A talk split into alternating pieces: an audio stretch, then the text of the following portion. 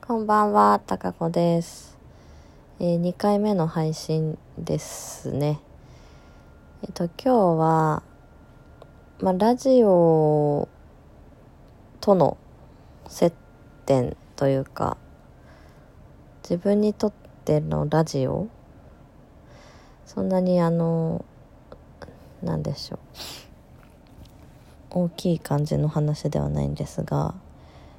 まあ、馴染みがなぜあるかということを話してみたいと思います。えー私がラジオで一番そのまあ聞いていた記憶があるのはおそらく小学校高学年か中学校ぐらいの時に、えーまあ自分の部屋を与えてもらってたんですけど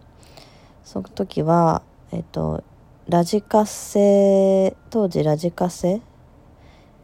だったんですね。音楽聴くのが。で、CD と MD、MD かなあ、カセット？あ、カセットから MD の時代か。それぐらいなんですけど。で、必ずそれにラジオの機能がついてて、それがまあ1台あったんで CD もいろいろ聞いてたんですけど、まあ、なぜかラジオを聴き始めてて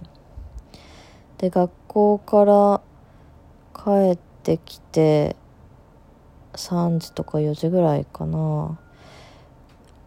からポチッとこう押してでちょっと名前はもう忘れちゃったんですけど女性のあの方が夕方ですねあのパーソナリティやられててで、まあ、流行りの曲が流れてたりとか、まあ、日々のいろんなことをニュースだったりなんだろうな。まあ情報番組的な感じだったのかな？を結構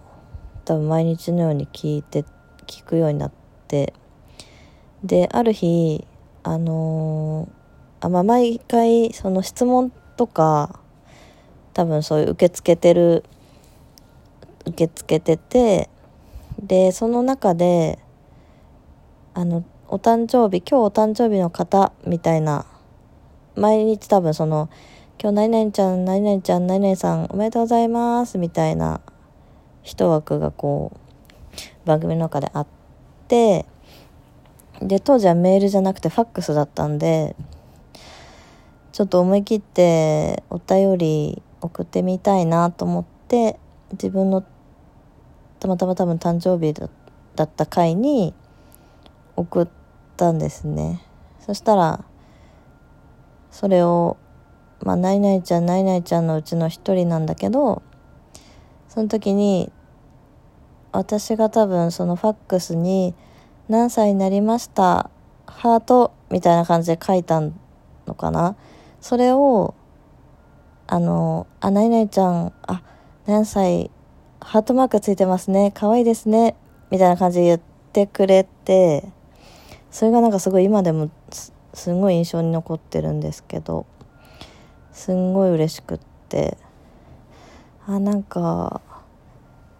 まあラジオなので顔は全然わかんない。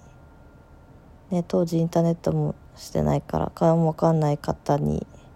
でも普段聞いてるだけだったんだけどこうやって読んでもらって自分の誕生日を「ハッピーバースデー」って言ってもらえたのがすんごい嬉しくて。っていうような経験がありまあなんか習慣としてラジオを聴くようになってました当時。でうんとその後は多分中学生か高校生かな、まあ、夜勉強とか多分してる時に流すものとしてやっぱラジオが一つ選択肢としてあってでよく聞いてたのは「あのオールナイトニッポン」です。その時は、えー、ポルノグラフィティさん。あとは福山雅治さんですね。なんかその2枠がすごい聞いてた気がするな。うん。でまあ深夜ラジオいわゆる深夜ラジオでねあのー、まあ、集中して聞くわけじゃないんだけどこうなんか聞いてると多分落ち着くんでしょうね。それがすごい印象に残ってますね。でまあ高校生の頃かそれも。だから結構その時「オールナイトニッポン」を聞いててで大学の頃は多分そんな聞大学社会人になって一回そういう習慣から離れてラジオの。でどれぐらい前かなここ2年？1年ぐらいかな。あのー、アプリのもちろんラジオトークもそうなんですけどえっとで違う。なんだっけ。ラジオトークじゃなくてラジコか。あのそうラジコでいわゆるリアルタイムじゃなくてもラジオが聴けるっていうアプリありますよね。あれがあることをまあちょっと遅いんですけど2年ぐらい前に多分知ってでもうちょっとまた聞いてみようかなと思って聞き始めた。っていう感じで。で、まあ、いつ聞くかっていうと寝る前ですね。あのお布団に入って寝るまでの時間にとりあえずラジオをセットしてで40分後に消えるっていう携帯のタイマーしてそれを毎日ほぼ毎日やってるんですけど。でどうまああのといっても聞く番組って決まってて、まあ、やっぱりあの「オールナイトニッポン」が非常に楽しく楽しいですね、えー、月曜日菅田将暉さん。火曜日星野源さん。で木曜日ナインティナインさん。金曜日霜降り。あ違うわ。あそうそうそうそう。霜降り。であと土曜日えっ、ー、と春日さんと若林さんのあオードリーさんか。で日曜日はえっと浅井亮さんと高橋みなみさんの余分なことっていうなかなか渋い番組を聞いていてやっぱりトークが面白いですね。あのみんどの番組も。そうすると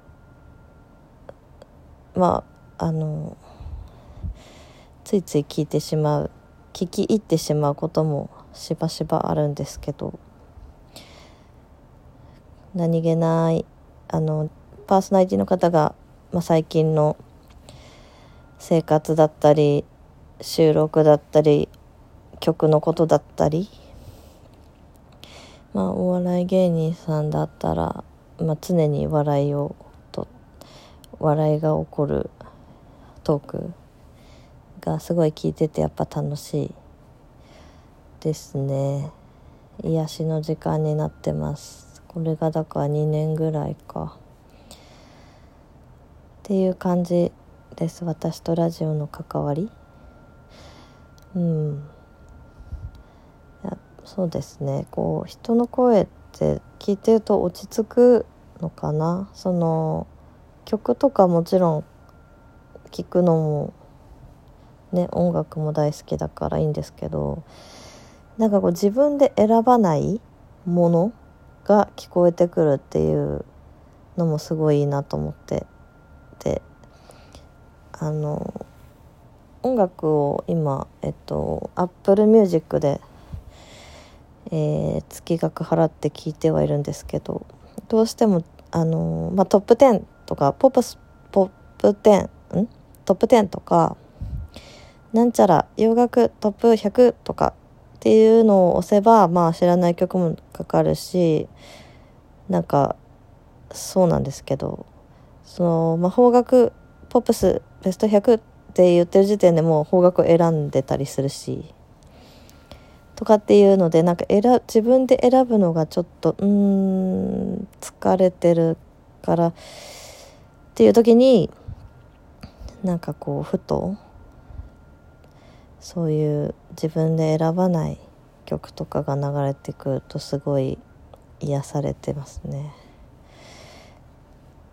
もちろんトークトークがまあ大前提なんですけど面白いかどうかっていうこと。そんな感じですね。なのでこれからもラジオを愛し